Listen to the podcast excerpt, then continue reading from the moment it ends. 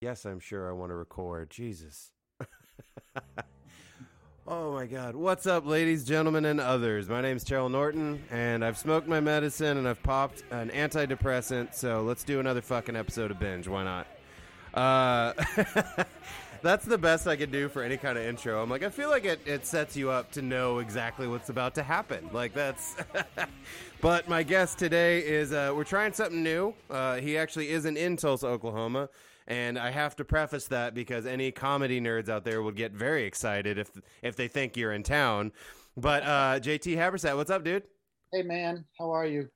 Oh, I'm living dreams, you know. Yeah.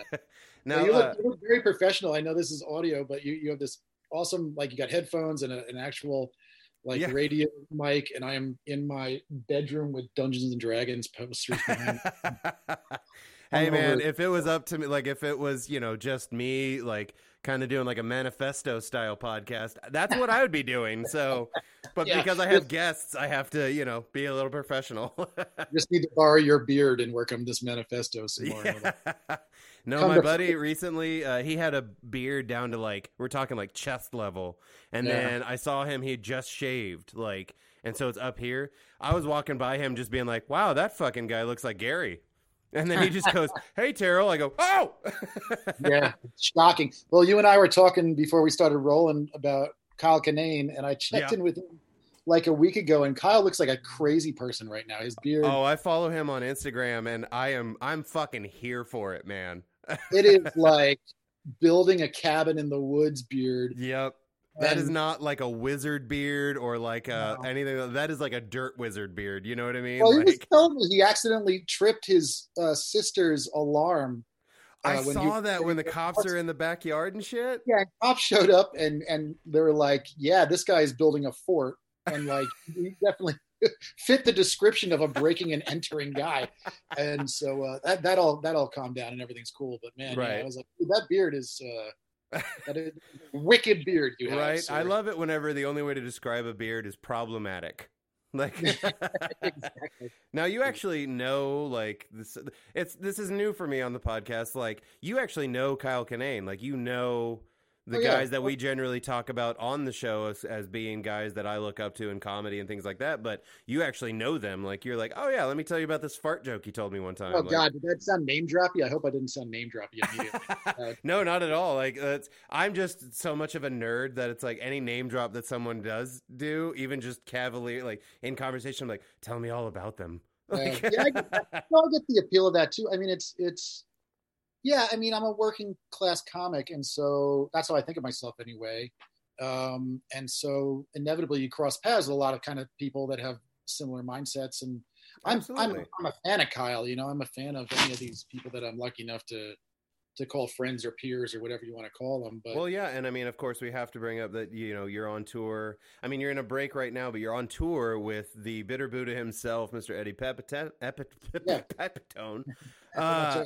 I feel like he'd appreciate that I fucked up his name. Uh, a, a person who will go unnamed brought him up at Altercation Fest one time by the wrong name. They called him like Dave Pepitone. no. Yeah, they were announcing him on stage with headline saying like, "Make some noise for Dave Pepitone," and everybody was like, "Woo!" Everybody knew it was Eddie anyway, but they're like, "What the fuck was that?" It was this weird, Right, like after his career, now he's going with a stage name. That dude off stage was like, "Oh my god!" He like, I think he went straight to the parking lot because he was so like. Oh, I've done it just with like you know like regional mediocre comics, and I felt like shit. So I wouldn't even be able to imagine.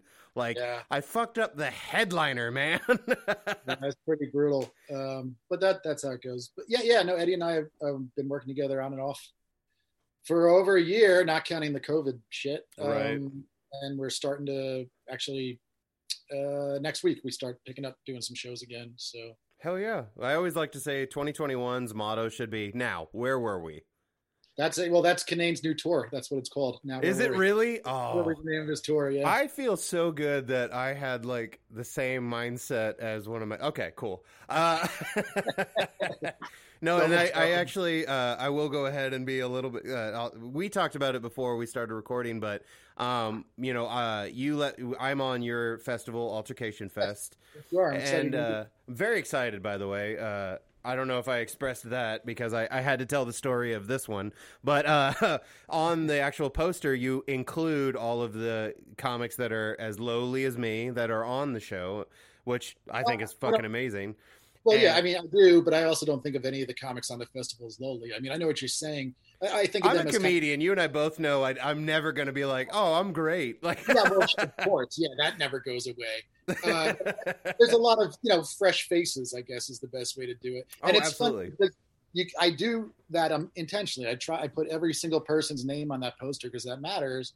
And what's hilarious to me is the general public will bitch either a it's too hard to read. Right. Why did you do that? Why did you include all 80 fucking comics?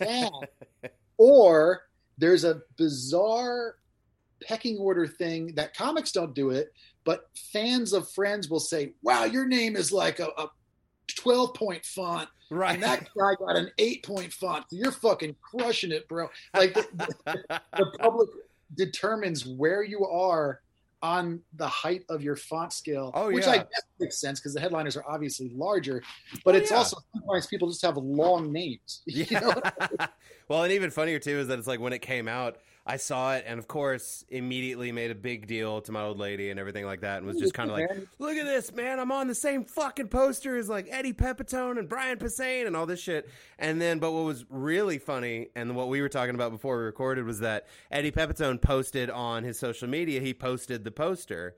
Yeah. And I like ran into my old lady's office being like, babe, babe, Eddie Pepitone posted something with my name on it. And she was like, she kind of looks at me and I go, don't get me wrong. He still has no fucking idea who I am, but he posted it.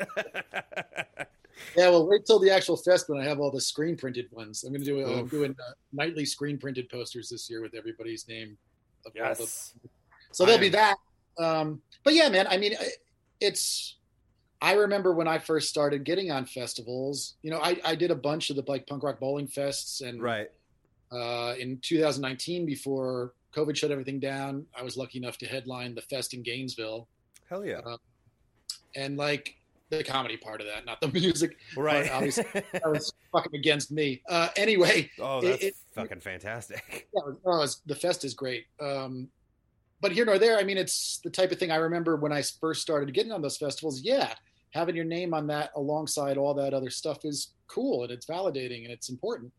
Um, and even though, you know, you or, or some of these other comics are may, might not be as well known to the, the altercation crowd, um, you're you're hev- by getting on the fest, you're heavily vouched for. You know what I mean? Like I take the screening process super seriously, and am lucky enough that the crowd that comes to the festival trusts my kind of curation, and so mm-hmm. a lot of comics have you know, kind of I don't want to say broken out, but have had stellar sets the festival and gained a lot of new fans. You know, like Hell yeah.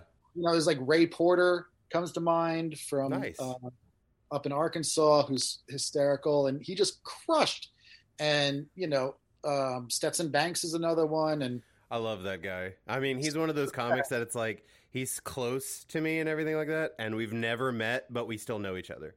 Stetson's wonderful and so funny, and I know, and you know, Ray's very funny too, and I've seen them oh, yeah. great.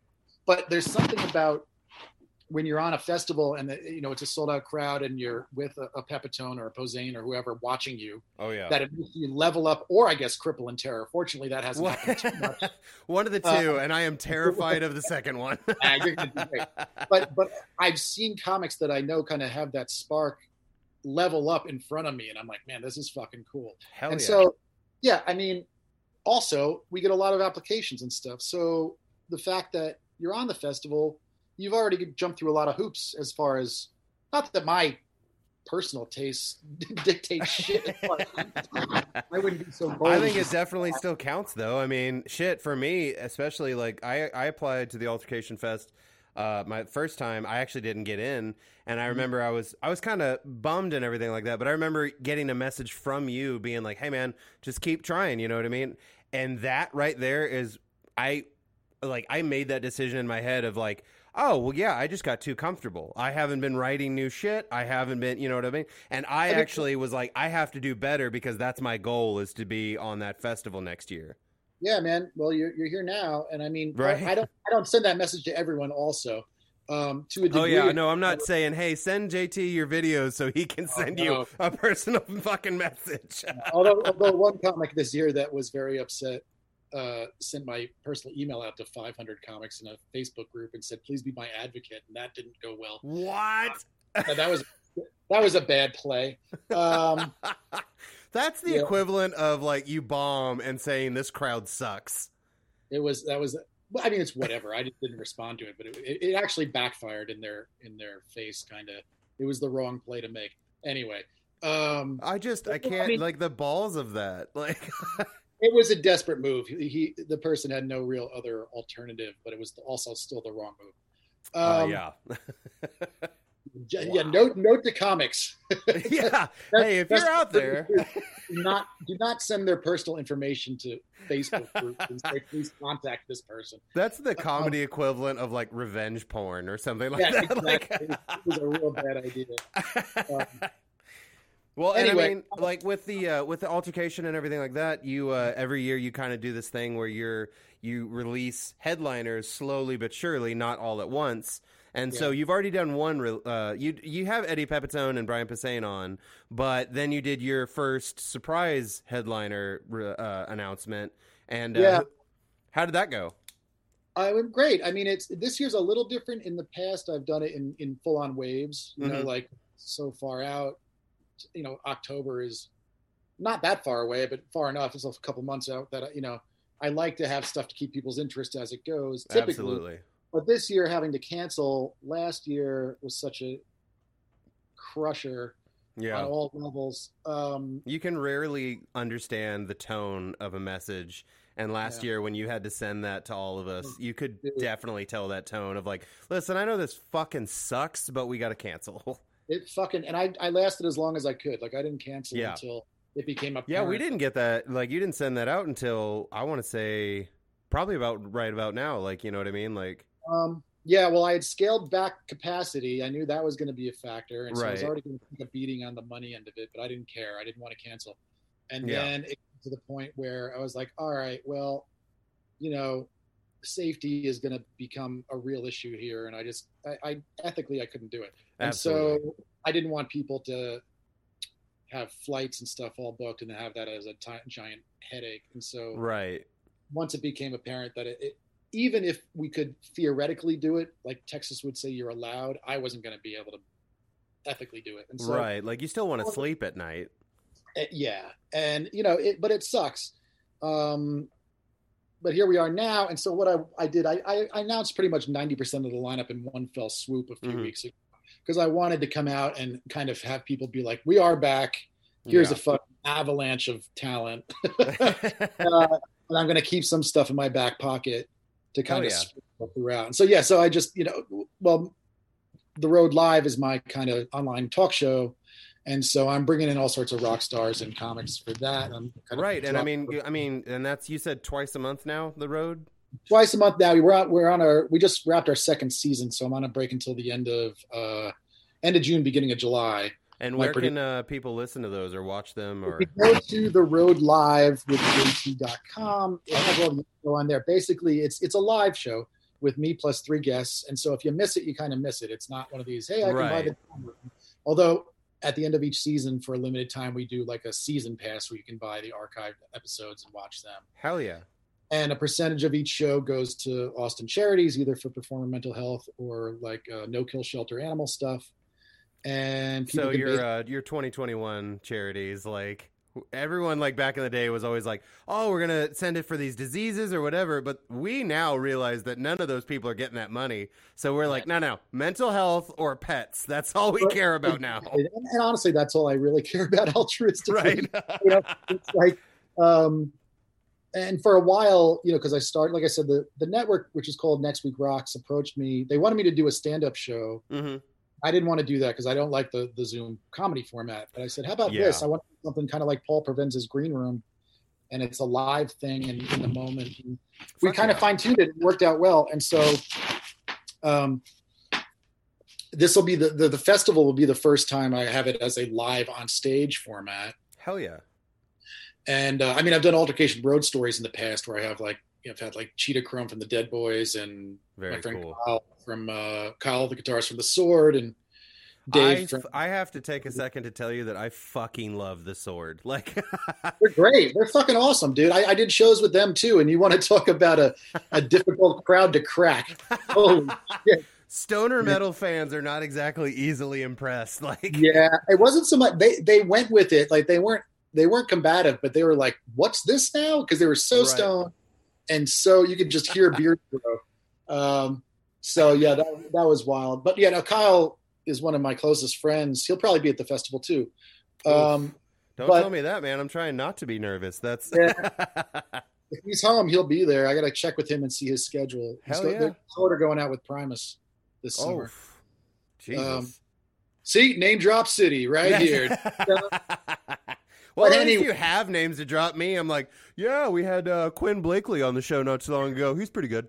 like, Yeah.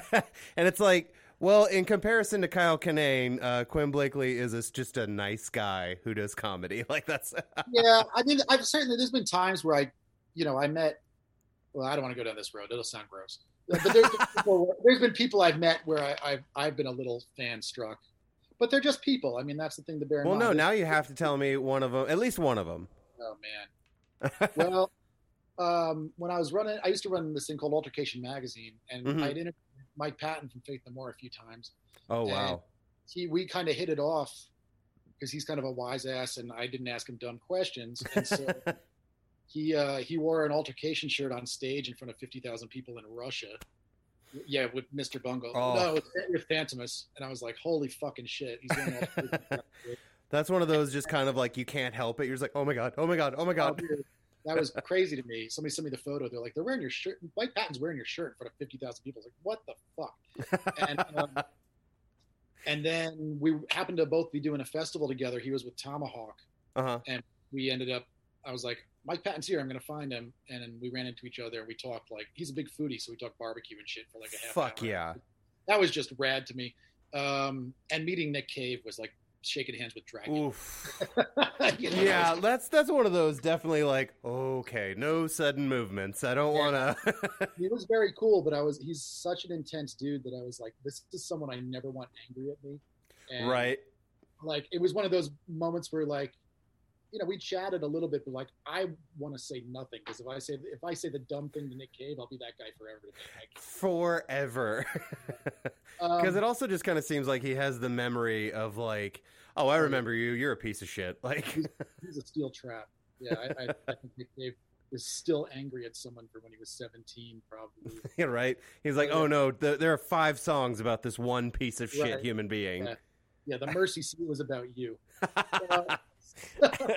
um, yeah, man. But uh, you know, so the first guest that we announced that's coming in is David Yow from the Jesus Lizard. So I'm fucking Hell yeah. stoked on that. He's uh, we gotten to be kind of buddies, and um, so he's going to be live at the festival, and and I'm announcing it tomorrow, but this this this will be out by the time. oh yeah, this is out next week. So All right, so let's drop the exclusive. Uh, the the next guest I'm announcing tomorrow is uh, Blag, the lead singer from the Dwarves, is coming in. oh shit, He's going to be on yeah. the show and also doing a live set of of uh, Dwarves Hey. I don't So- know if you've heard this, but the dwarves must die. Okay. I have heard. and depending on uh, which member, I tend to agree. Uh, But yeah, Blag, uh, legendary Blag Dahlia from the Dwarves will be at Altercation Fest this year, Jesus. part of the Road Live, and also doing a uh, solo set of Dwarves hits. So that'll be That's cool. fucking be amazing. Um, and there's about four to six others that'll be dropping between now and. Oh uh, wow. I had. I don't even know if I should say this or not. Eh, fuck 'em. But they- It's yeah. not like they're listening to my podcast. You No, know? no, no. Well, nah, I'll, I'll tell you off air. I, I, Okay. had, I had someone almost booked, and then at the last minute, their manager kind of fucked it up, and I was like, Oh, "Man, shit. I try not to deal with managers." But um, yeah, no, I'm excited, man. So it's it's kind of a, a cavalcade of uh, of people coming in, and, and it's over yeah. Halloween weekend, so that'll be fucking cool. So Man, I love that it's around Halloween time. That shit makes me happy. yeah, it was always in September, but then another festival in Austin that's way bigger than me decided that September is a good time to take my week, which was real cool of them. And so uh, I'm like, all right, well, I can't compete with your budget, so I, I'll move. right. Uh, but Halloween weekend makes more sense anyway. That's just cool. Oh yeah, it's just for the crowd that tends to to be into that kind of comedy or festival or whatever. And uh, so shit. So. yeah. Well, before we get started on like the show and everything like that, uh, I I did actually bring up Altercation Fest on a previous episode because Oh, we were thanks. talking about like uh, edge lords and things like that, and I was like, oh, yeah, we were like, we, I brought up uh, altercation because we were talking about like, no, no, no, no, you can still kind of push the envelope without just being a fucking asshole. It's called doing the work. right, and, exactly. And so I basically brought up that I was like, Altercation Fest is an entire festival of people who do just that. Like they push the envelope, but they're not like dropping, you know, an Mm-hmm. N word or anything like that, being like, oh, you just don't get it. It's like, dude, you got to do the fucking work and be a comic. I'm very, very aware of that in the booking process because uh, having worked a lot with like Stanhope and stuff, hmm or even now on tour with Eddie, because we're both kind of ranty. Right. Um, degree of, I, I, I try and let promoters handle who they want as local support, you know, because right. a it would I'd lose my mind trying to curate every fucking show, and I want to be surprised too. I don't know all the comics, so I want to see what the local scene has. Absolutely. But every once in a while, especially you know, Doug and I haven't been working together lately because I've been doing stuff with Eddie. But when Stanhope and I would do shows, we'd inevitably get a, a comic on the bill that's like, "I'm gonna outshock these two motherfuckers," and it's like, Right. you're kind of missing the point. Um, but we also, shocked people because like our, our shit's tight. You know what I mean? Like Stanhope, Well- especially. Like I've seen his like a few of his rants where he kind of just goes off, but Mm-hmm. the thing he's going off about isn't like cancel culture or something like that. It's like you do know nationalism is the dumbest shit ever. You know what I mean? And shit like that. That's Well, I what mean, he does. the everybody who always gets kind of comics that get upset for being like, "Oh, you can't handle me" or whatever, always point to like Bill Hicks or Richard Pryor or Yeah. George Carlin, and that's fine. Uh, and they're all heroes for a reason. There's also only like three of them that come up every time again Right. and again. It's fucking hard to like be uh to tap dance around really sensitive subjects Yeah. and make it funny and have a point where the audience trusts you and follows you. The big the biggest thing that I try to adhere to personally is the concept of nothing is off limits. Like no topic is off limits. No. No, no words are necessarily off limits, although a lot of them are really ill advised. But if you use those topics or your those specific words in your act, it absolutely better uh, have a point, and it better be funny and and feed into a point of um, having something to say that isn't just dropping those words or those topics to get a, a shock reaction. Absolutely. And So- I think too, like those edge lords that they'll come on and they've got like, you know, it's like rape joke, rape joke, rape joke, rape joke, good night. And you're like, dude, what the fuck was that? Like, you want to be known as the rape joke guy? Like, seriously? That's Yeah. the thing is that Yeah. it's like you have Well- to have something to say. Exactly what you were talking about. Like, Yeah, and some people bristle just at that word. You know, like I, I used to do a bit. It's actually on my first special on Stand Up Record, where where I was, you know, talking about moving from New York to Texas and the slogan in Austin, "Keep Austin Weird," and that whole thing about you know how New York and and Texas weirdness vary, and they're very Right. different. you know, one of the first things that proved Texas's weirdness ability is, you know, I went outside in my front yard and there was a shirtless eight year old running around just wearing a ski mask. And I said, you know, it looked like somebody put a rapist in the dryer too long was the, the. and it always worked. And, but uh, but some people would hear rapist and immediately go, ugh. And but, but I have right now that I don't want to talk about, but there, there's a racial angle to it. But there's Right. absolutely nothing racist about it. It's just the fact that I'm talking about a specific race in Right. context of something. all that- you have to do now is just bring up a race and Yeah. people just kind of tighten up, you know. So, but that's fine. I found also it's. I mean, I'm coming from a place of having been in the game over a decade, and so people kind of know me and, give me a little more rope, I guess. Like they they Yeah. trust me not to go on some racist tirade right. or know that I'm coming from a place. And I'll call them on it too. If they tighten up, I'll say, "There's nothing wrong with that joke. Tell me where it's racist." Yep. You- I'll yell at the audience. um, I'm not above yelling at the audience. I'm not. You know? And if you think I do it, you should see fucking Eddie or Chad Daniels. I have seen Eddie do it, and it is absolutely magic. Like I, sw- I've never seen someone insult Yeah. audience members specifically, and the audience member is laughing and going, yeah, "You're right." yeah, because you're being the fucking you're being an arms folded prick, you know, or whatever, Yeah. a sourpuss or whatever. We did a show in rural Connecticut, some comedy club, and it was a lot of just rich white people. Yeah, And I'm going, man, they're gonna love us. Let's see how this goes. yeah, you know And- your guys' wheelhouse, rich white people. Yeah, and it was fine. Like we had fun and we did our jobs, but there, there was Eddie just said said this one old woman. He what did he say?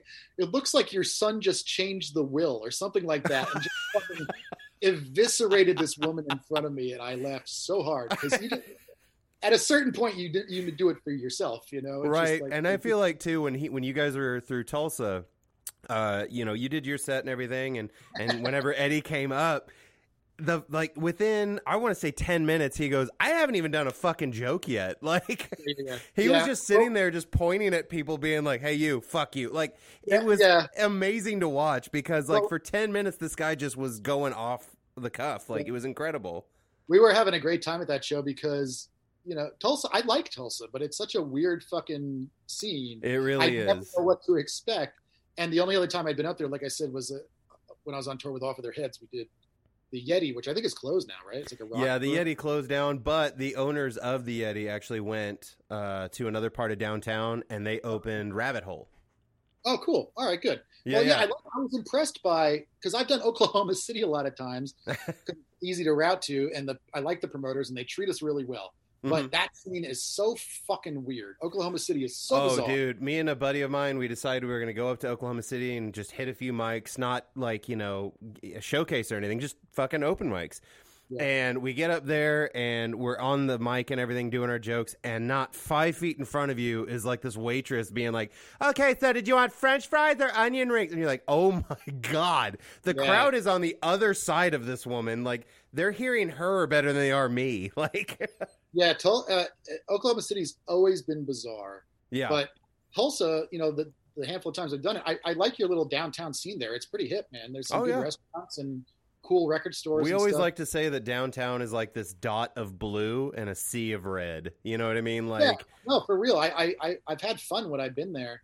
Um, but that show, for whatever reason, was small, and Eddie had never been there before. I think we had like 40 people or something. yeah, it was upstairs at uh, at the first shop, I think it is, which shop, has definitely space. got some uh, some drama uh, Oh, yeah, towards I it these days. going on. I, I, I care not to know. Um, yeah, I, I heard a little bit about that and said, yeah. Oh, know. it increased since then. It's Oh, got good. new ones now. It's yeah, Well, they're they're real big on it. you know this, man, but uh, comedy drama tends to not dissipate. yeah. I don't know if you've heard of Austin, Texas lately, but Jesus Christ, yeah. I I know a few comedians in Austin, and uh, yeah, they they've definitely said a few things about like you know things are weird now. I'm like now I feel like they've been weird the whole time. I'm so happy to be like on the peripheral of the scene in that I'm you know I'm an Austin comic and I know most of the comics here and stuff, but I also like do like four Austin shows a year, including my festival. The rest of the time I'm out of town, and so it's like I really don't get in the mix with that shit. I just kind of watch from afar and go, yeah, I see where that person's pissed off at that person, and Yeah. I- no, I no, it just- definitely makes total sense that you hate them. That's fair. yeah, I just try and sit back and kind of keep distance from all the fray because comedy scenes can be very. Ugh. Yeah. it always Uh, yeah. boils down to like one or two comics that started some shit with another couple comics or whatever. And I'm always I'm always of the mindset that I'm like I don't care. I'm, I'll work with either of you. I don't care. Yeah, I mean, you know, we got a lot of big name LA people living here now, so it's gotten to. Be Oh, that's right. I uh yeah, old Austin kind of. Didn't you guys get the uh uh what what did my buddy call him recently? He called him the Messiah of podcasts. Old Joe Rogan. Didn't he move down there? Rogan's down here now, and he's opening a club. Um, Jesus. Yeah, but that's cool. You know, I, I don't know. I, I've met Rogan once or twice, and I think he's funny, and I've never, I don't have a personal problem with him at all. Right. Um, I think his podcast is interesting, and sometimes it makes me raise my eyebrow in regards to some of his guests. Right. Uh, but again, I you know some people it's it's do or die on it. It's either like fuck yeah, Rogan's here, and I'm all be like he's my guy, and I'm my goal is to open for him once, you know, do a five spot so I can put that on my fucking IMDb for the rest of my life, or Right. or the, the polar opposite of like uh, they he had Alex Jones on his podcast once, so he's the fucking devil. Oh And yeah, you- all it takes is one guest that they just didn't appreciate, and they're like, "Fuck Joe Rogan forever," and I'm like, "I mean, I mean- come on, man, he's just that guy that he's like, I have questions." Like, Well, that's it. I mean, on the surface, I always ask those people. I said, "Well, did you watch that episode?" They said, "Of course not."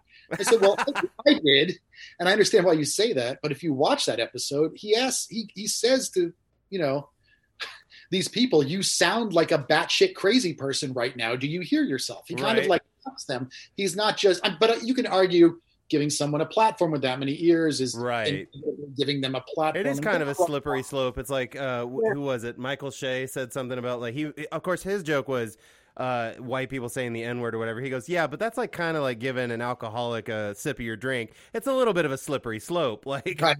yeah, it's but you can pinball all day back and forth about you know point counterpoint. I just choose not absolutely. to care. Um, but yeah, I I did hear a little bit about that first shop drama, and uh, Oh yeah, now there's more, and it's.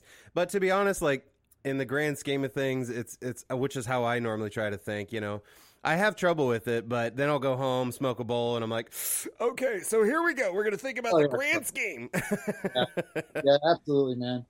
But, um, but uh, that, that as far as with Austin, though- though, like I mean, do you guys you guys don't really have uh, you know a whole lot of drama that affects like getting work or anything like that, right? Like you guys are. Um, I no, I mean I don't. Uh, I'll say that.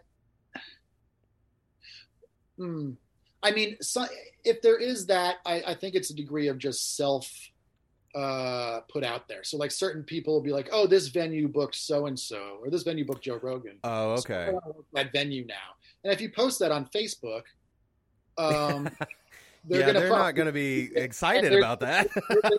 probably be a time, maybe a year from now, when there's a show you really want to be on, right. where they'll remember that. And so, uh, but also, I, I don't know. I mean, if somebody booked like a, a blatantly racist uh, blackface comic or some shit like that, I would be, not, I would be perfectly confident with saying I'm not going to work this and, and deal with the fallout.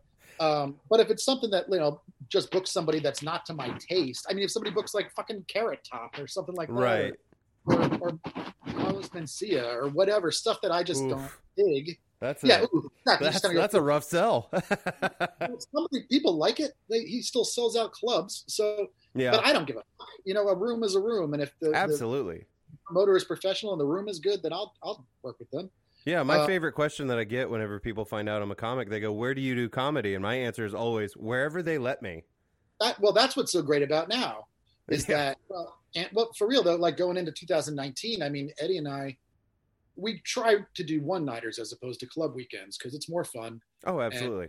Um, and generally you get more personal satisfaction out of doing different crowds every night and it's it's just For more sure. exciting um and so we did a lot of one nighters and you know me having slugged it out for so long i know i know a lot of kind of weird spots. So we did you know we did this place barleycorns up in wichita which is like a small little cabaret-ish bar. It's fucking great man. It was like in a snowstorm on a sunday and packed out. But it's not somewhere you'd say i i i definitely can see laughs happening there you know what i mean? Right. Um, Half the the- time, it kind of seems like those tours are more about like, well, we're still going. That's I mean, yeah, well, that's what's rough is coming out of you know the the year that was is that a lot of those places are gone, which really sucks. It, it really made me and Eddie go, huh? I wonder where we're going to play because you have this Right. trickle down thing of like, well, it may not be safe enough to do like large ass spots.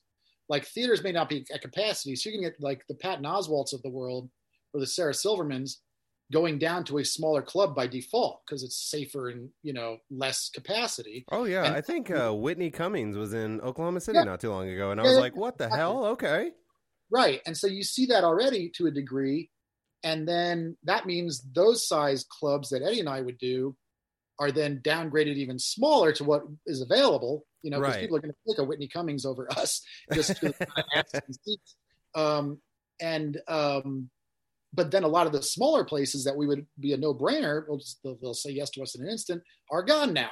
So it's kind of a no. So it's like, well, what the fuck do you do? That's why you see a lot of these kind of outdoor shows and stuff like that. Kind of right, right. And uh, um, I mean, you also have like you know the Bo Burnhams that he just released Inside. Uh, yeah. Which that is, I'm doing that tonight. I have set aside time and everything to where like I'm turning my phone off and I'm going to watch this thing because apparently it's genius. People keep saying that. My phone was blowing up with that. I, uh, that guy is one of these dudes that's irritatingly talented. I hate it. I hate it so much. but I watched his last one where it stopped in the middle and like fucking Kanye came up or whatever and lights went down and I was like, I hate this. Like I fucking I, I hate whatever this is, but I can't shit on it because it's really good and well done. Um, oh, it's devastating to watch, really. Is uh, is really really good. So I, I'm one of those assholes too that I feel beholden because this is my job that I right. will force myself to watch it, even though I know I don't want to because I know part of me will like it, but I need to feel informed. it was like when that Nanette special dropped. Did you see that? Yeah, yeah, which is garbage. I will go on record as yeah. saying. I did not, and the worst part is whenever everyone around you is like, "It's so good, it's amazing," and then I watch it and I go, "Did we watch the same fucking like? Did I click the wrong thing?" I was so I, I tried to stop that special three times watching it. I made myself finish it because each time I was going, all right, I'm friends with a lot of lesbian comics, and these are some basic ass jokes. Like these jokes oh, yeah. real basic. And, you know, I have friends that are way more inventive and funnier than this. Yeah. Um, and then halfway through the speak my truth thing, where suddenly you're holding the audience hostage. All right. Yeah. and you're talking about serious assault and just all this like that's your prerogative. And i understand why people respond to that. Um, but but if you showed up for a comedy show and that's where it goes comedy. come on. there's a reason henry rollins has never called his stuff comedy. He's called it spoken word. Because uh-huh. i get the license to do that shit. And Absolutely. so the branding really bothered me. And then you know her whole shit was basically I have to speak my truth. This is the last show I'm going to do. This is I'm going out fucking mic drop. Good for you. That's a powerful statement. For sure. So then how fucking dare you do another tour after that? Right? Like come on, man. That's like, some fucking no, Motley Crue shit exactly right there. They're like farewell right. tour. Like fuck Absolutely you. Get the fuck out of here. You're you going to do five more. like you just nullified any of that mic drop to me. Like you basically dropped the mic to the applause and then said thank you, good night, and then crept back out and picked up the knife and dusted it off and put it back in and snuck off in the darkness. Like, I'm going to tell that. this bit again. Like, oh, dude. So, but Bo Burnham, I can't say that because I think he's, he's legitimate. Fucking genius. There's not really something about it irks me, but I will watch it because everybody keeps telling me, to, you know. But I, but also, here's the thing you know the arguments i would get in with friends of mine some of whom i tour with they'd be like you Nanette was fucking brilliant you don't get it i'm like no and here's why. And i can tell you why because i have an informed opinion. And they'll be like well joe rogan fucking sucks. And i'm like did you watch his last special? You'd be like no. I'm like well then you your opinion is null and void to me because then you could tell me what about it sucks and we can talk. Right because your opinion is still valid. It's just you know defend your opinion motherfucker. Like don't just tell me your opinion. Yeah, it's like it's like you know, I'm pretty sure that Puddle of Mudd still sucks without hearing their album, but I have heard Puddle of Mudd songs. and guess so, what? They still suck. they still suck. So I can make a judgment call there. Right. But I don't know, man. It, I just, it's just my shit's my shit too. I'm a bit Didn't Jay uh, do that thing where he did 30 days of Nickelback or something like that? Like, brilliant, brilliant torture artist like that, where he did 30 days of yeah something. Like he like listened to like a Nickelback album every something like that. But I just and critiqued it as to how why it was so shitty. I love following that guy on social media just because his posts are so inherently anhedonic. Like it's so fucking Jay fun. one of my favorite people in the world. Jay Chenoin. He uh Yeah, he's got a special ad on stand up records. Jay's fucking great. He's one of the dudes I, I miss the most. That's uh, I actually met him and you at the same time in uh, Fort Smith, Arkansas, and uh, Yeah, man. what a was a fucking fun show that was. Like there was only like what fifteen people at that show, but we had fun. Like remember. I, I remember. No, um, yeah, that was a smaller show because it was a weird date. I feel like it was like Wednesday or something. Um, yeah, but we, I had done that venue. What's it called? Something Gold Coast or something. What was the name of that one? uh, uh, uh, Lost Beach. Lost Beach. That's what right. was called. Yeah. Old uh, Jersey contacted me and goes, Cornell. "Hey, come on out." Yeah, I and said, TJ. "Okay." In Jersey Cornell. Yeah, that was the first time I saw you. Um, and I had done that venue solo once before. I went up there and it was great. It was like we did like a Friday and it was fucking packed and awesome. Hell yeah. Um, and Fort Smith is one of those places that you know Eddie and I did Fort Smith too, but we did like some little theater thing and it was great. And that's one of those little gems. Like um, uh, I, I really dislike Little Rock, but there's parts of Arkansas I like. Fayetteville is fucking awesome. You know? oh yeah. There are Fort certain Smith like little gem cities that it's like they love comedy and and Hot it's Springs, Hot Springs, Arkansas is a great little arts town. I've done great shows. up I didn't know that. Yeah, man. Um, I brought Eddie there once, and I actually did a road story sh- tour up there with Mike from the Riverboat Gamblers and Kyle from the Sword. Hell yeah. We Very started fucking cool. at a strip club without being there. That's a story for another time. Uh, well, and I mean, oh yeah, we we should probably do the the, Yeah, we should probably the to the podcast thing. But Hammer. I I mean, I was like, I'm not gonna get you on the podcast every every day. You know what I mean? So we got to get that stuff talked about because I mean, come on. thanks Now, uh, you actually wanted to do a show that probably not a lot of people even heard about. Um, at first, you were like, "Well, maybe we'll do Twilight Zone," but you decided to go with this other project, and it was called Uh, it's called Night Gallery, which Night is Gallery. Rod Serling's follow up to the Twilight Zone. And the Okay. big differences are. Um, Now, I haven't seen much of this one, honestly. Yeah, I a watched a lot of lot of Twilight Zone, but Okay, a lot of people haven't. I mean, because Twilight Zone, um, of course, they you know Sci-Fi Network and whatever does the marathons every year, and right, it's, the the episodes are iconic that are iconic for a reason. You know, the Talkie Tina doll, or the uh, you know How to Serve Man, or the Gremlin on the Wing, or whatever. The you know iconic. right. Um, There's something on the wing. right, right. Yeah, fucking. There you go. Yeah, don't do that at the festival. I'll kick you off. right. no, he's banned. He's never allowed in here again. Just 10 minutes of a William Shatner impression from 1967. Um, but I'm I- not I'm above big- it. It's a classic for a reason. right. Um, Uh, so I'm a, I'm a big literary nerd, especially horror stuff. And so Richard Matheson, he wrote I Am Legend and all these other things. And he wrote, he's got a really awesome few collection of short, short stories because he wrote like a ton of episodes of uh, Twilight Zone. That's how he Okay. got start as a writer. And so he wrote the the Gremlin on the Wing. He also, if you saw like, um, I don't know if it was Tales from the Dark Side or what. There was a vignette movie where the little tiki man comes alive and tries to kill the woman in her apartment. okay, yeah, yeah. He wrote that. He wrote a lot of stuff that you know, but no one knows. You know, he should be way more famous than he is. Right. But anyway, uh, Richard Matheson wrote a ton of Twilight Zone stuff, and I was reading his books, and he also contributed to the later thing, which was Night Gallery. And Night Gallery was hosted by Rod Serling. It was in color. It was in the 70s into maybe like 80, 81. I think it was primarily the 70s, though. okay. And um, it's three vignettes. It lasts an hour. It's three different stories. And Rod Serling wrote most of them, and the rest of them weren't written by him. Were mainly written by Richard Matheson and these other fucking amazing Wow. writers. And so it's this kind of. There's no real syndication rights on it, though. I've never seen like Sci-Fi Network or something have Night Gallery. Um, right. Even though there's essentially a cult following of Night Gallery, like if people are really into Twilight Zone, they definitely know Night Gallery. But it's it's it's not uncommon for people to go, I have no idea what you're talking about.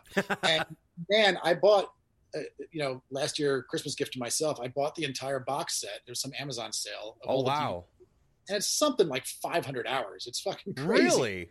It's Jesus. really a lot of stuff, but they are all so well done. I mean, there's some clunkers, of course, but it's really, really well done. I feel like I would have been freaked out a little bit if it's 500 hours and there aren't any clunkers in there. You know what I mean? Like, Well, what's strange is sometimes they'll do like just a seven minute one that's just goofy, and it'll be like you know like. I, I think if Frankenstein went to a disco, it'd look like this, you know. And they're like, well, that's a weird segue.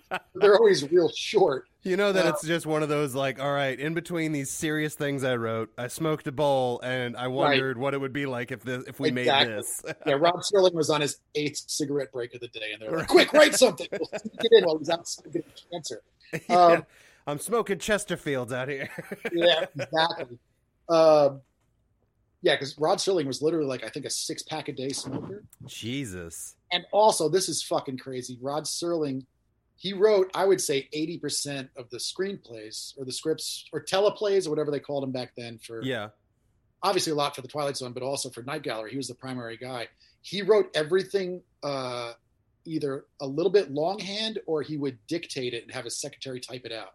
Oh Like wow. most of the stories he had, and he would just speak it out and have someone type it, and that's how he wrote, which is fucking crazy to me. That's insane. Yeah, but anyway, so I, I, you know, being home during COVID, I started binge watching these things, and dude, they're fucking really inventive. And the cool thing is, you see actors that are very famous now, and a lot of them dead, uh, in their infancy. You know, people that are like age twenty. You know, Right. it- like like Roddy McDowall from. Uh, oh wow. was it was in there in a real early. Uh, he was like uh, one of the Planet of the Apes, right? The guy, the, Yeah, the yeah. guy the fearless vampire hunter in Fright Night. You know, I think that's Yeah, yeah, yeah, yeah. yeah. He it's like one of his early roles, and he plays this like scumbag nephew trying. He, his his his uncle has all this money, but he has to die of natural causes, and he wants the money, right? And so Right. takes his uncle, who's like an old man, and in this wheelchair, and basically is like, "Well, uncle, you're going to die today," and puts him in front of a cold open window and just lets him catch pneumonia. What? Exactly, I was like, "I've never seen that before. You could do that! Like, holy shit!" That Like- yeah, that might be like a little too real for some people. Like the they're just kind of like, wait. I was like, "Oh, you know, he's going to push him down the stairs, or he's going to poison him." He right? just opened a window on a cold day and was like, "You're fucking old and you're going to die. I'll be back in a few hours." um, Jesus. It's it's really really holds up and some of them i'm trying to think who else was in um oh what's his name who played uh mick from rocky uh Oh, um, he was in clash of the titans um, Yes. burgess burgess meredith Burgess Uh, Meredith. Uh, Burgess he Meredith like he's definitely a deep dive name for sure. Dude burgess burgess meredith plays a fucking in one of these he plays uh, an alcoholic who used to be a doctor. Now he's on the streets right? He lost his license. That's fucking great.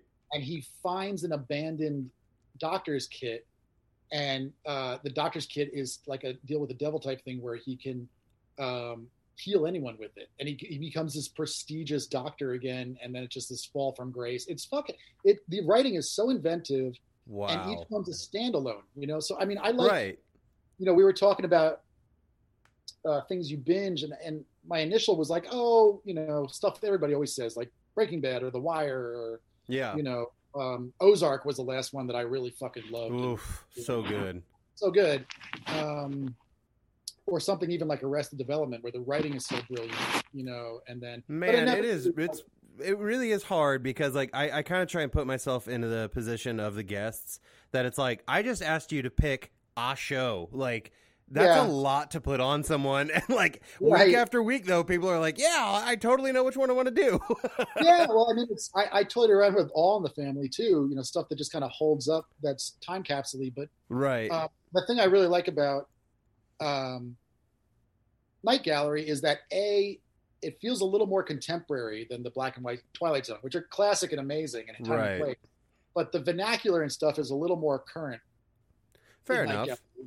Um, and it's got that cool kind of '70s stylized color. You know, it just I don't know. It's got a Man, neat- that aesthetic is just is timeless to me. Like, I- Yeah. I feel like that aesthetic is how we all, no matter your age, how we all started watching TV. You know, It's well, I say no matter your age, probably like a little bit younger than me would be the would be Yeah. the cutoff on that one. well, it's like that that specific color wash of like Starsky and Hutch or Chips or any of Yep. those shows or, or Mission Impossible, where it's just a very kind of almost washed out, but a perfect kind of aesthetic where you just go, "This is from the." It's like the Beastie Boys video for fucking sabotage, you know? Abs- like yeah, absolutely. And I think that. too, like there was that that level two of of like abandonment of reality almost to where it's like you understood I'm here to watch something that's fantastic and made up, so I'm going to suspend my belief, my disbelief and whatnot, and just watch this. Now you can't get away with that shit. Now it's like it's got to be completely on the money, down to the, the you know smallest iota of detail. Right. Otherwise, you're going to get just crucified on message boards. Like yeah, it's yeah. insanity. That's true. Um, yeah, because even a show that's similar, like Black Mirror, Yeah, like you're they they they are probably the closest I think in terms of brilliant writing to a Twilight Zone right now. But so they, you're right, you're right. They do need to have their fucking T's crossed and I's dotted. Absolutely. With so much technology, like you can't. Even with the show that's as per, I would even call it perfect, as perfect as Black Mirror, they still get shit from people that they're like, this would never happen. It's like, what the fuck are you talking about? Like, it's a made up show. well, that's a, that actually you know come full circle here. I mean that they came out swinging with that first episode yep. Uh, where the the, the politician fucks a pig on live TV. Right. That was Spoiler episode alert. one. That was episode one. But case in point to what we were talking about earlier, that wasn't just for shock value. Like that was an affecting yeah. episode that was like holy shit, and it was visceral and disturbing, but it really had It a point. resonated. It resonated and it had a point. It wasn't just this dude fuck a pig. Right. know, It wasn't like credits, guy fucking pig, credits. Like, I mean, it was it it really. It, I you can't watch that episode and not be affected. You can't tell me that that's not quality writing. You like know, you're going to think about that at least once or twice within like a week of watching it. Like the I was watching an episode of a guy fucking a pig. like I made the Black Mirror action figure of the guy with the pig and just his back with the back to everyone. Um, I did love too in that episode. It didn't just cut right after that. It showed like the fallout of fallout, his yeah, family, his of his political possible. career, everything from doing what he had to do. And you're just like that was the point of it. The point was you're going to do what you have to do, but there is going to be a fallout every time. Like something's going to happen no matter what your decision is. yeah, it's crazy. Um, Well, and, then- with yeah. uh, Night Gallery, would you say that that was kind of like Black Mirror esque as far as like for the time? Well, I was going to say, I mean, there's a lot of Twilight Zone episodes that I, Rod Serling was a genius. He, uh, Absolutely. in terms of his ability to take political stuff, eh, especially like McCarthyism and Red Scare and a lot of that is heavy in Twilight Zone episodes, obviously, right? Um, and yeah, he big definitely fan. Big fan. yeah, it definitely definitely does that in terms of um, the '70s. It's it's less Red Scare stuff and more you can see like there's a lot of like racial tension shit Right. and a lot of like you know even like kind of like police stuff and just kind of My, how far we've come, huh? yeah really um, Good thing we got yeah. over all of that.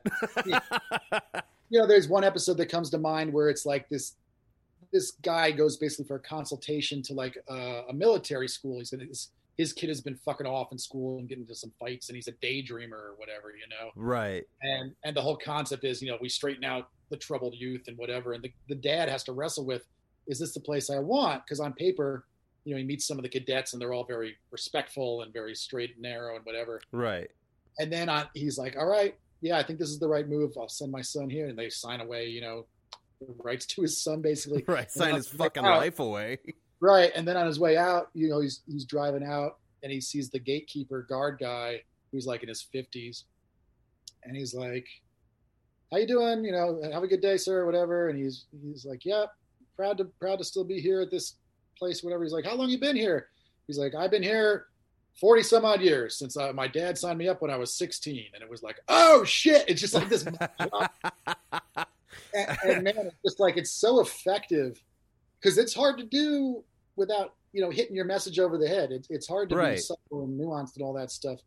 Um, and and nobody did it, I think, as as well as Rod Serling in a lot of ways. Because Well, and it is funny to kind of talk about subtlety in reference to things like Twilight Zone or Night Gallery or anything like that because subtlety isn't exactly something that like you would initially think for watching like your first episode of it. Like Right. you're just kind of like, oh, this is over the top. Like, let me get this straight. This guy has three eyes or something like that. You know, something crazy. But in reality, it dealt solely in subtlety and like really getting a point across. Like, if you want to take it just for the paranormal, whatever, you can. Sure. But there's always a message. Yeah, and I mean that's the difference between Night Gallery or and something like you know the I have a subscription to Shudder, like the new Creepshow, Yeah, yeah. anthology, where like even Tales from the Crypt, you know, like there's always kind of a Tales from the Crypt. It's interesting the different formulas in these shows because Tales from the Crypt it was largely uh, always kind of a cautionary tale in that the villain o- ultimately gets their comeuppance, right? Right. Like Every almost time. everything else in the crypt is like it's not just some victim falling prey to a vampire. It's like the the scumbag who pushed the old woman into traffic, Right. know, slips on a marble, and now is a paraplegic or something. But Right, and then like you know the way those shows work, the old woman's about to walk in and be like, "Welcome to hell." You know what I mean? Yeah, like exactly, exactly. it's always like that. I I'd never thought about that. It is always like that. oh man, I remind. There's a brilliant one night gallery episode starring uh, Sonny Bono, and no Sonny fucking way. Oh, dude, it's so good. It's it's this total misdirection, and it, and it's Sonny Bono, and um, what's her name? Not Doris Day, or uh, female comedian. Shit, big white hair. She did a lot of roasts. Phyllis Diller. Phil, Okay. okay. Phyllis Diller and and Sonny Bono, and Sonny Bono is in a, a funeral home, Uh huh. and he's talking to you know there's a coffin there and he's like i finally got rid of you you old bag years and years being married to you i never have to hear you again blah blah blah blah blah Wow. And phyllis diller is, is this disembodied voice of the shrieking wife going you'll never escape me. I'm still blah blah blah. I'm still Oh with you. shit. we're gonna be together forever. And he's going nope. We're done finally. Like this is it. And then in the end you know it goes back and forth in just this bitter relationship. And she's like i know you killed me. He's like yeah i did. I hate your guts. Blah blah blah blah blah. And then uh, Wow. uh and he's like this has been the best week of my life you know all this sort of shit and then and she's like yeah well we're, we're together forever and whatever. He's like nah i'm gonna leave now. And she goes yeah try it. And she walks to the door and you walk by the coffin and it's him in the coffin. Oh basically- wow. his personal hell because he killed her is being trapped in this room with her as a disembodied voice forever so he's been dead the whole Jesus. time. this total like fucking you know bruce willis is a ghost thing Right. but it's so well written that you don't think about it at all until the end and you just go oh fuck phyllis diller yell at him for eternity uh, I feel like that would be any of, of our personal hell is just Yeah, Phyllis not- Diller not- screaming at not us for eternity. yeah it just sounds like a cigar come to life and it's, I mean, it's that, that's just a few episodes, I guess. But yeah, anybody who definitely if you like the Twilight Zone, but just um, the best way to do it is wait for one of those Amazon sales and just get the DVDs or the Blu-rays. Absolutely. It was only like I think it was like thirty bucks. No shit. Uh, okay, well, I'm gonna have to do that here in a second, actually, because seasons too for you know ten or fifteen dollars. But get the whole thing because the, the the writing is incredible and there's a lot of extras on the the box set. hell yeah. And if you're ever in Binghamton, New York, which I don't recommend going to,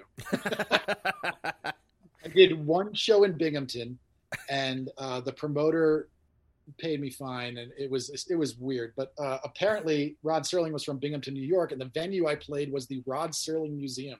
no shit. Yeah, because there's no proper venues in Binghamton. It's this kind of depressed old industrial town with a college there. uh, although I did see Billy Idol once and met him there, and that was real cool. Oh I mean, fuck. Um, at this venue that is long gone. But uh, the this had to be five years ago, I think. hmm And yeah, it was the Rod Serling Museum Wow. in, in New York, and we did the show there. It was like this little like, uh, I don't know, this little seated side theater place where they give, I guess, the talk about Rod. Uh, but the venue was filled with. I think all teenagers get that, right? The talk about Rod. Oh yeah, it's the hot spot. It's a hot destination. Um, and uh, but the but the the place has like a full you know glass display with a lot of Twilight Zone shit. You know, Very and, cool. and like Rod Serling's typewriter. that apparently he didn't use because he dictated everything. But Right. it was still kinda neat to read it. So, wow, that typewriter looks great. yeah, you know, the pack of camels that killed him or whatever. Jesus. They've just yeah. oh, this is his ashtray. It was actually used more than the typewriter. Right. Uh, so that was, you know, that was one kind of fun. Well, I'm glad I went there and saw that and won't ever come back. Uh, I came, I saw, I'm out. yeah, if you're ever if you're ever stranded in Binghamton, New York, go check that out. there are places that you're not visiting, you're stranded there. Like go there. But, uh, Would you? Uh, I mean, as far as like you know, the reasons to binge this, besides the fact that it's genius, and of course it is, it's it was written by him and everything. Would you say that it's like horror nerds also would get a huge kick out of this, like Night Gallery? Yeah, I mean, it's it's also way more horror centric than sci-fi centric as Okay. Twilight. Zone. The Twilight Zone, I, I definitely think has more, way more sci-fi. This is Right. less aliens and stuff, and more kind of like ghosts or just kind of you know creep show esque revenge tales and stuff like that. So Fuck yeah, I like that stuff better. absolutely. Yeah, and so it, like I said, the goofiest part of it is kind of just like, um, well, the was it the um, what was the one with the dad from A Christmas Story? Was that Night Stalker, uh, where he plays the reporter? From a Christmas story. Oh, No, uh, Kolchak, Col- Kolchak, the Night Stalker. yeah, yeah. He plays like, the dad from A Christmas Story, whose name I'm blanking on, plays like a reporter, and every episode is like, "There's a fucking Scooby Doo vampire that's draining the Right. blood out of out of hardcore bikers, and we need you to investigate." It's like, okay, uh, so it's kind of goofy, but also fun. Um, Well, so that's goofy, why we watched TV for so long. You know what I mean? That it was just like we knew, man. Life sucks. Give me like a re- fucking release for a little bit. there's nothing wrong with escapism. I am a I, I love indie cinema, but I am fine with a popcorn blockbuster like fucking. Yeah, you have to have that palate cleanser because if it's all reality based and everything all the time, it's like, well, fuck, yeah, dude. Some nights I don't want to watch Requiem for a Dream again. You know, right? Like I'm good with just showing me some fucking sitcom ass shit. Like, give me the canned laughter. I don't care. Like, just let me Yeah. smoke a bowl and relax instead of fucking thinking about the human condition all the goddamn time. right. But I think, yeah, I mean, the two biggest draws I think for people unaware of it are a the writing because the writing is incredible between Richard Matheson and and Serling. Absolutely, that sounds amazing. Also, um, it's it's one of those binge worthy things where you can they're all standalone, so you can literally stop and leave. You know, and and each episode is about forty five minutes to an hour. That's strange too. There's no set t- runtime. Some Oh, of them wow. are like thirty five minutes. It was kind of strange. Which I Um, mean, they do now, but that's because we have streaming. Like back Right. then, it was like you had to adhere to a specific schedule. Exactly. I mean, Black, Black Mirror does that too. I think they're they're whatever it, it the runtime Yeah. is the runtime, right? Yeah, Um, but- exactly. but. I mean, for streaming, that works fine. Like you're just kind of like, oh, this was a shorter one, cool. But Right. whenever it was on TV, you know, it's like, wait, we Yep. tuned in for a half hour show. Like, why are we not getting a half hour show? Well, what's wild is you still get the half hour show. They'll just jam more commercials in there to spread it out if they only wrote Right. I remember watching TV one night. It was a late night. I've always been an insomniac, and so it's Yeah. like middle of the night. And in the middle of a Three Stooges episode, they put a full on infomercial, yeah, and I was just sitting there being Yeah. like, "The fuck, man!" yeah, they do that. That's yeah, that's true. It's funny because I literally only have you know like like everybody got rid of cable, so I have like my Roku with Netflix, Amazon Prime, and fucking Shudder and just DVDs. And but when I'm in, when I'm in hotels, yeah, You know, the last time Eddie and I were actually in Hot Springs, Arkansas, the hotel, it was like an old TV, like one of those old, like where the motel says like HBO color television. Right. It's like, like a, a TV, not a flat screen. It was like a fucking TV with a remote that you could murder someone with. It was heavy enough. Right. so, like if you moved, you need multiple people to move this TV. Like, right. And they had like, I just turned it on and it was all just Time Life collections. And it was like the best of Robin Williams or the best of George Carlin. and Eddie, I could hear Eddie in the next room. We were both watching the same George Carlin like Time Life collection commercial because we were laughing at the same shit like fucking office space through the walls, you know? Uh, Turn it to channel three, man. Check out the rack on that chick. yeah. Well, and like with uh I I got to ask you too. You said you got Shudder, right? Is that worth the the monthly? You know what's wild? It's only five bucks, uh, but I, I I got it as a gift for my birthday, and I tore through everything pretty quick because there's only like seven or eight episodes of Creepshow, and they're, they're pretty good. They're fun. They're not Okay. amazing. Um, there's some cool cult classic stuff on there. Um, and increasingly they've been doing like the Netflix thing where there's Shudder originals. Uh, Right, right. Yeah. I, a buddy of mine told me there was one recently that he enjoyed. I'm trying to remember which one it was, but he goes, you know, because I love horror movies, but I'm the guy that like, you know how like you'll be eating a meal and you save that last bite because it's going to be really, really good, so you save it to the end. I save horror movies for like nights like tonight where it's like I blocked off time, like I'm going to turn Oh, my phone off and everything. But Oh, yeah. like, uh, I remember he said too that uh, Rob Zombie's that third installment of uh, the House of a Thousand Corpses and all that was on there. Yeah, that's it's okay. Uh, it's called like 30 or something like that. Uh, it- It's That's. It's- a, I mean, he even said he was Oh, no, like, I'm "It's okay." Yeah, no, no, I'm confusing that with a different one. I'm confusing. Yeah, the the three from hell, I think it's with- called. Yeah, that was cool. I mean, I don't know. He said Rob the the end really hinges on this one little person character that is just not important to the entire story. I like Rob Zombie stylistically. I don't think the writing's always there. But- yeah, I really enjoyed uh, Devil's Rejects. I think the best out of that trilogy, but at the same time, I enjoyed it for probably the wrong reasons. you know what I mean? Like, like Brian Posehn has that little part, and he was fucking hilarious. And then like, but it was more serial killer type thing. You know what I Mhm. mean? Like, and I think that's more in my wheelhouse. I love serial killers. Like, we I had really a liked, uh, uh, Lords of Salem. I thought that was a. It was very kind of biting off Kubrick, but I liked the imagery and stuff in that one. I, I kind of the that. Lords of Salem. Yeah, I enjoyed that. Hell yeah! I'll have to check it. Uh, I haven't seen that one. Oh, you haven't seen that? Oh, that's Uh-uh. like his. Oh, check it out. It's it's cool. It's got Dee Wallace from The Howling in it, and it's it's it's his kind of witch one. Okay. Uh, it's definitely worth a look. I, that's my favorite Rob Zombie film. okay. um, cool. I'll have to check But that out. question on Shudder, like there's a Shudder. They produced it with Fangoria Mhm. called VFW, which is fucking great. It's a total grindhouse sleaze movie. Shit. and This all these old timers, character actors. It's like the the Cobra Kai bed, you know, sensei from Karate Kid. oh isn't it? yeah, yeah. The old guy. Yeah, the like yeah, like the the jerk sensei from the original Karate Kid. Right. He's as like the sleazy real estate agent, and um, Oh wow. Norm from Cheers is in it. Uh, George Wendt. yeah, George Wendt like he's 800 years old, and just a, it's just a lot of great character actors, and it's this great like you know old now old old war vets defend their VFW from invading scumbags. Uh, it's yeah. very it's very reminiscent of um, Assault on Precinct 13 or anything like that. Okay. Yeah. Yeah. but that's like a Shudder uh, like original exclusive, um, and so that's worth it alone. You know, I, I basically I had it for a few months and then I canceled it, and then I they got a bunch of new stuff and I restarted it. and I've been digging it. Well, So- and you said it was only like five bucks, so I mean, Yeah, it's cheap. It was like five or six dollars if you have Amazon Prime. So okay. Yeah, I already have that because I mean, I wasn't gonna miss out on some of the shit they're putting out. Jesus Christ. for real. But uh, hey, man, we'll go ahead and uh, I know you got shit to do today. You uh, got some some festival stuff to do. Some, I, some I tour gotta stuff. get going. But uh, but thanks for having me, man. This has been fun. I hope we talked enough about the show. I know we could talk 45 minutes of me name dropping people to you and telling. Oh no, dude! We had an episode where he, uh, my buddy Mike, came on to talk about Better Call Saul. I think uh, within an hour and a half, we talked about the show for ten minutes. Yeah, there you go. Yeah, well, Cool, but I always ask too. Uh, did you have fun? Oh, I had a blast. Yeah, Fuck and yeah. uh, looking, looking forward to uh, seeing in the fall, if not before that. So, altercationcomedyfest.com is the place to go for all the those announcements and uh, tickets and stuff.